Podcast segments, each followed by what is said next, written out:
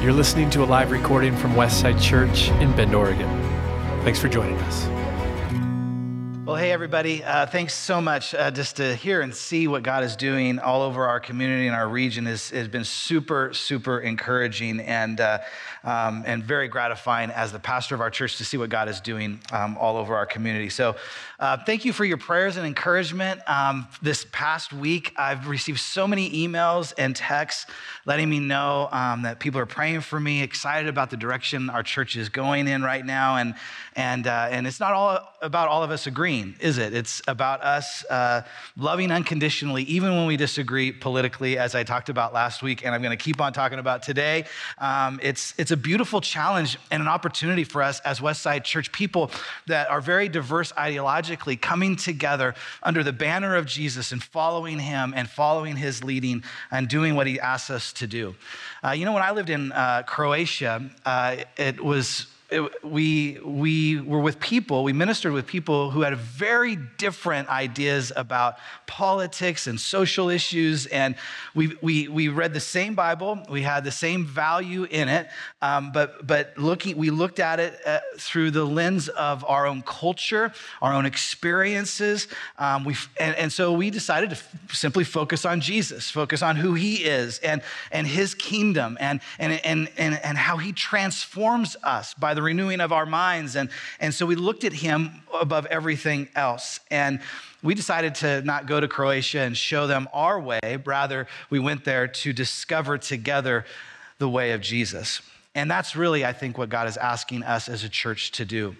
Um, have you ever have you heard recently about the culture war um, idea, the culture war Christianity? It's a version of Christianity that um, constantly feels attacked by the culture um, or is, uh, is, feels the need to attack the culture. It's, it's almost like, um, it's almost like th- that version of Christianity needs an enemy to sustain itself. Um, and so we, we, we kind of put on the battle gear and we go, we're going to fight that kind of idea. And, and I've, I've found in this season in, in, particular that when we find ourselves, Christians, in this battle, when we have that kind of perspective, what we end up doing is we're often tempted to use Jesus in our battles, which, which means that every political party or ideology believes that they've got the corner on Jesus.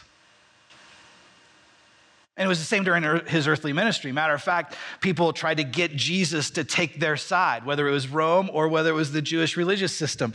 But Jesus constantly is refused, we just see it in the scripture, he refused to play their game of tug of war. He did not take either side of the rope. He came to inaugurate a brand new kingdom with a completely different set of rules than the kingdoms of this world. Jesus came to reverse the order of things. He came to establish another way. Now, I'm going to um, go through four or five scriptures. And so if you have a Bible, you can follow along in that, or I would probably encourage you just write down the scripture references and then maybe dig into those scriptures in your home church or in your own study. And I'm going to start in Revelation chapter 2. This is an interesting chapter. It's a, there's several letters that Jesus write, has John write to some churches in, um, in, in that region. And one letter in particular caught my attention this past week as I was studying for this message. It's the, it's the letter that the message that, the, that Jesus writes to the church in Pergamum. Um, and you're probably thinking Pergamum, and just I was that's what I was thinking. Per, what can what does Pergamum have to do with Bend or Central Oregon? Well, it's really interesting. In chapter two, uh, verse 13, Jesus says this: "I know." That you live in the city where Satan has his throne. Let me just stop right there. Can you imagine being that city? Being described as I know you live in the city where Satan's throne is. I mean, oh my gosh. Um, how, how much do you think our house could sell for right now? You know, if you heard that word, like maybe we can move over to that Smyrna. Let's go to Smyrna. Uh, anyway, that's, that's a Bible joke. Nobody laughed. Nobody laughed in here either. So those at home churches, don't worry. So, so he says, I know that you live this city in the city where Satan has his throne, yet you have remained loyal to me. Super important word. Loyal to me. You refused to deny me even when Antipas, my faithful witness, was martyred among you there in Satan's city. And then, and then uh, I'm not going to read this, but he goes on and he mentions a, a, an Old Testament prophet, Balaam, a false prophet. Um, and, and Balaam encouraged Israel to um, mix the worship of God with the worship of many gods. So that it was, in other words, it was idolatry. He was encouraging um, uh, uh, Israel uh, towards idolatry, to have kind of two things that they were worshiping. And, and it's important for us to know, I think, how the church in Pergamum was practicing idolatry because that's the nature of the story here about Balaam, right? And so, so as I, I, I studied about Pergamum, Pergamum is the city where the worship of the Roman emperor was initiated. It was kind of where it, it, it got its grasp in the Roman Empire, the worship of the emperor the, or the worship of a system, a government system. One ancient document uh, from that day describes what it was like living in Pergamum, and it says all citizens were expected to participate in civil religion. Interesting phrase. Or they would be suspected of disloyalty against the state. And so, what was happening in Pergamum is some Christians were replacing the worship of God or adding to the worship of God the worship of the emperor. Now, of course, many did not. Um, one is Antipas. He was killed because of that. Matter of fact, it was in Pergamum where killing Christians became legal precedent for executing Christians across the province. See, Christians who chose not to play the game, who chose not to align themselves with a system that was not for the way of Jesus. They decided to put their loyalty in Jesus Christ and Him alone. Christians who refused to put their hope and trust in a system designed by the world. And it's a temptation I think all of us face to put our loyalty and a hope in the systems and organizations of this world. And Jesus knew. Jesus knew it would be our temptation. In John chapter 18, He's talking to his to, to Pilate um, just prior to his crucifixion, and Pilate is trying to get him to choose a side. He's trying to under, you know, which side are you on? Rome, Jew, what, what are you? And Jesus says this My kingdom is not an earthly kingdom. If it were, my followers would fight. So, anytime I see Christians fighting, I, I, I realize that they don't understand that the kingdom, his kingdom, is not of this world. They think it is of this world. But Jesus is saying, if it were, if my kingdom was an earthly kingdom, my followers would fight to keep me from being handed over to the Jewish leaders. But my kingdom is not of this world. See, the world's way is to win, it's to get our way. It's to use our power to influence um, our agendas, to win, in essence, the culture war. It's interesting to me that Jesus, when he did play our game, he played it to lose. He willingly let the system kill him. He played to lose our game in order to give us an opportunity to win His. This is why He never took sides, because no side was willing to lose for the sake of the other side. That's the way the world system works. There's not a system in this world that is willing to lose for the sake of another. Now, if this doesn't sound right to you, if this bothers you just a little bit, don't worry. Even his disciples, who had been with him for three years, had a hard time grasping this concept.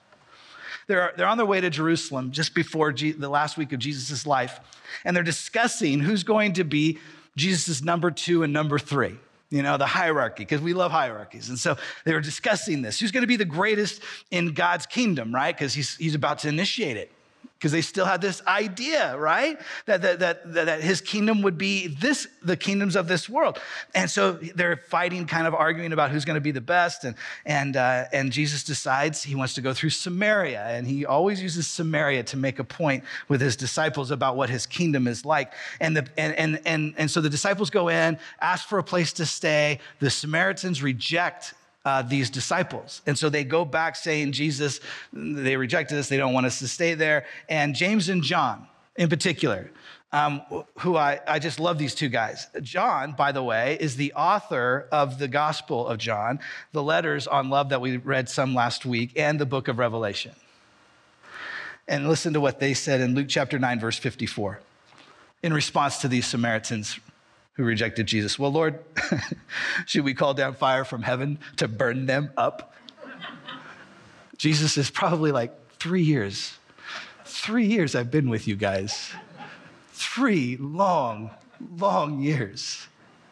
And you want me to use my power to destroy. And Jesus rebukes them. Matter of fact, the word that he uses to rebuke them is the same word he often used to rebuke demons.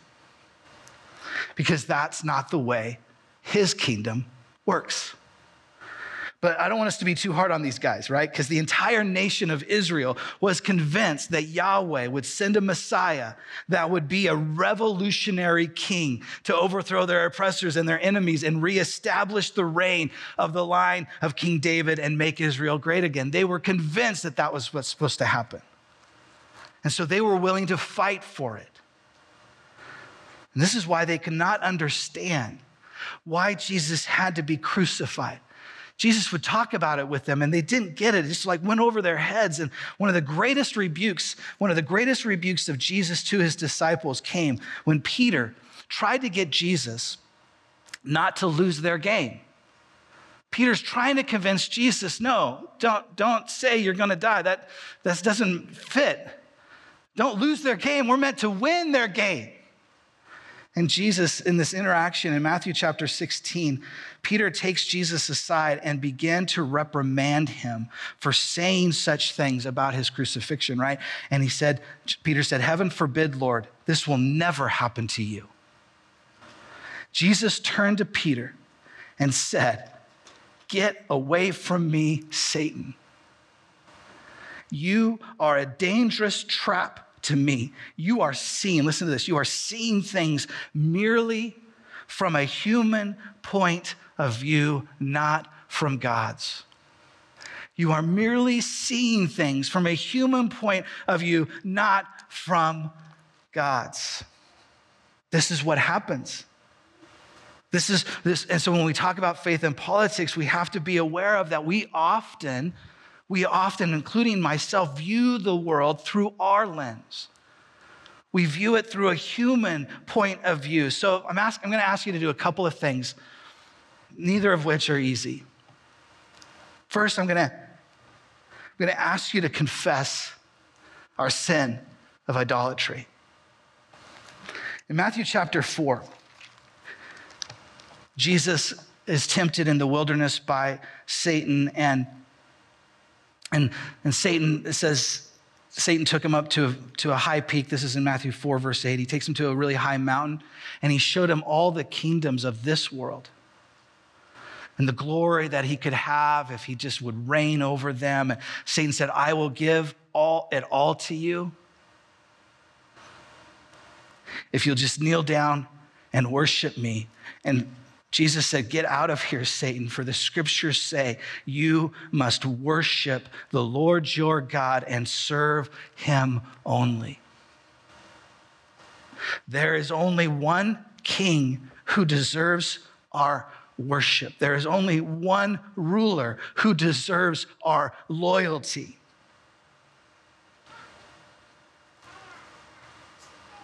See, God's calling us not to put our hope in any earthly system.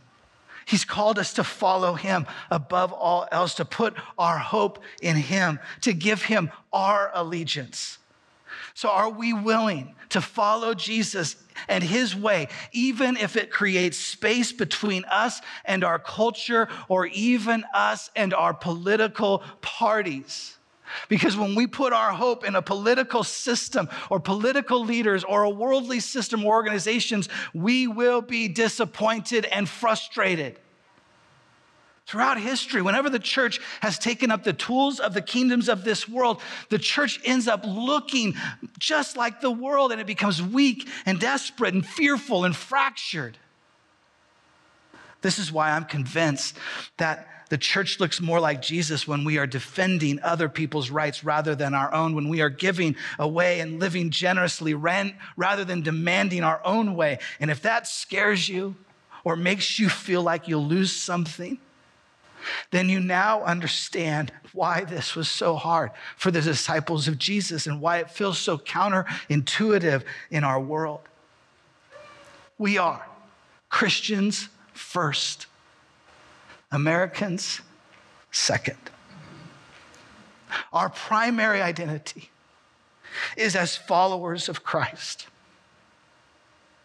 Paul writes so much about how we are foreigners and aliens in this world. Our ultimate loyalty is to Jesus. Now, listen, that doesn't mean we can't be patriotic and fight for social justice. It simply means our allegiance is to the King who sits on the throne.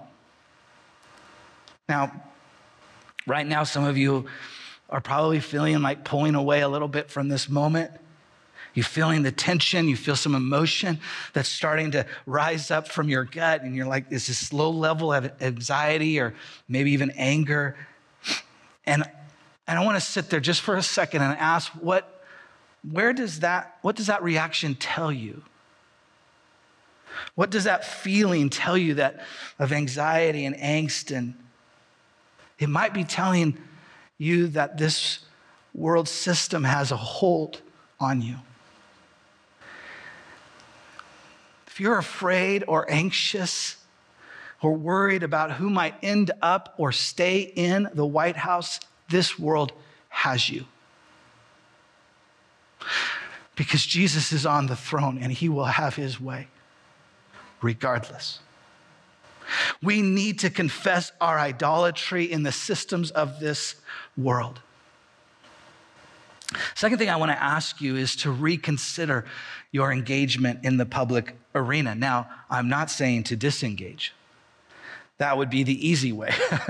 the way of Jesus does not preclude political involvement, but it does inform the tone of our engagement. There are things we need to stand for. There are things that we need to stand against. And if we truly follow the way of Jesus, those things, listen, those things will not fit neatly in either political party. We will see injustices and immorality on both sides. So, yes, engage. Jesus engaged in the world around him. He was not passive, he was not neutral. But always remember Galatians chapter 5, which we looked at last week.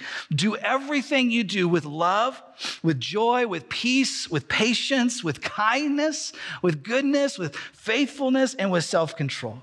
Here's a scripture that helped me uh, guide my, uh, my public interactions.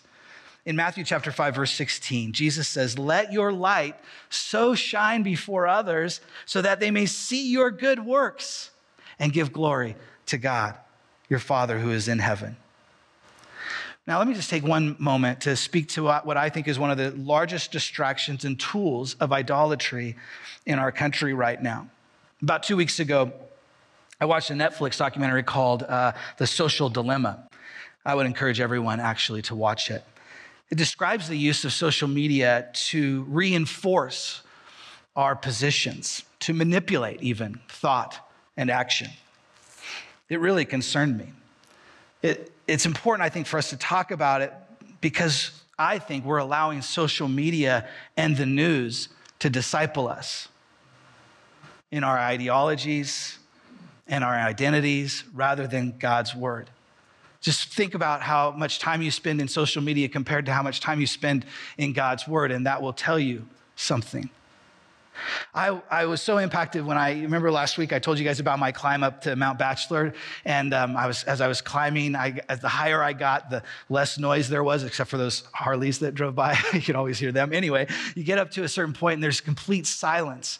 And it was that day that, I, as I was coming down Mount Bachelor, that I decided to to um, to stop the noise to get rid of distractions. And I'm not, I'm not one of those that just kind of goes into it like slowly and just, you know, get rid of notifications so it doesn't keep dinging at me all the time, you know, and say, hey, you need to read this. Hey, this just happened. Hey, you know, I'm just kind of a cold turkey guy. So this is, so this is what I did. You guys remember this thing? You guys remember that? It's a phone. You know what it does? Absolutely nothing. No, you can make phone calls and answer texts. No, you can't answer texts. I mean, how can you type with this thing? You know, you, I can read text. Let's just be honest, you know? But it doesn't tell me what to think or how to vote. Because I think Jesus might actually have something to say about those things. So I want to spend time, and I know this is this is, might be an overreaction. I, I, I, uh, granted, this might be an overreaction, but I want to hear the voice of Jesus, especially now, in these days that we live. And so I'm not going to ask you to delete Facebook. I'm not going to. I'm, I'm not going to, you know, make you feel guilty if you continue to use social media. We're not going to be that church, right? But I would ask you to reserve your public discourse to face to face conversations. Have robust and loving conversations in home churches, in coffee shops, in your neighborhoods. Engage in politics locally and regionally where we can actually make a difference. Get into God's word and ask the Holy Spirit to give you wisdom regarding how to vote this fall. Don't believe everything you read on social media or hear on the news. Think critically pray consistently, and vote conscientiously. Think critically, pray consistently, and vote conscientiously. Well, let's finish up. I want to honor the time that we have together. And I've covered a lot of ground in this message, especially over the last two weeks. So I want to just ask you, just for a moment, take a deep breath and reflect. What is God saying to you specifically? Maybe Maybe he's asking you, have you put your hope in any other way than the way of Jesus? Have you allowed yourself to be too closely connected to your political party? Or have you been trying to fight a culture war? Or maybe you assume whatever position you hold, Jesus holds it with you. maybe you're consuming, simply just consuming too much on social media and not enough of God's word. You know, Jesus' disciples finally got it. They finally understood what Jesus was trying to get at when he knelt down in front of them and washed their feet. They finally understood, they saw it when Jesus forgave the men who crucified him. They heard it when Jesus offered paradise to a criminal who was hanging next to him. And when they were filled with the Holy Spirit, they were reminded every day that the way of Jesus is humility, mercy, meekness, and righteousness. And instead of a political revolution, Jesus directed his followers towards a kingdom that is led by a lion who looks like a lamb, who came to lose our game so that others might win his.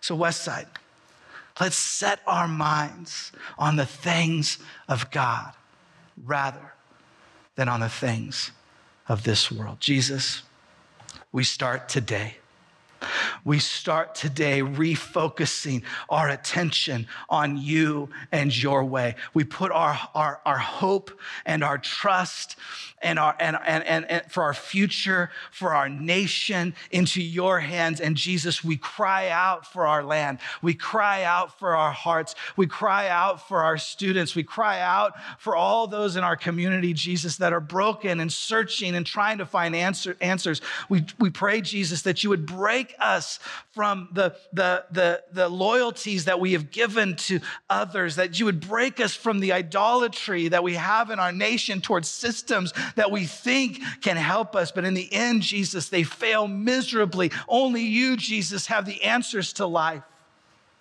And so we cry out to you to move again in a fresh way through your people. Help us, Jesus, to align our hearts and our minds with you, your word, and your way. We love you, Jesus, and we thank you. In your name we pray. Amen. Hey, a couple of things, you guys, before you tune out, is Pastor Bo created a really cool resource. I mentioned it last week on her website, Soul Space, fi- called Finding Peace in Political Uncertainty. And it's an opportunity to just disengage from this world for a minute and focus your hearts on what God has to say about all this. And so you can find that resource at peaceinuncertainty.com um, and uh, check that out. Next week, we're starting a series in the book of Joel, and uh, we're going to spend quite a bit of time talking about repentance and what that looks like in our lives. I hope you can join us for that. And uh, besides that, um, here's your home church questions. I hope you have an amazing time of dialogue and discussion. Remember to create safe spaces where people can have uh, their own opinions in, in, in an environment where they are loved and accepted regardless. And so, God bless you guys, and we'll see you next weekend.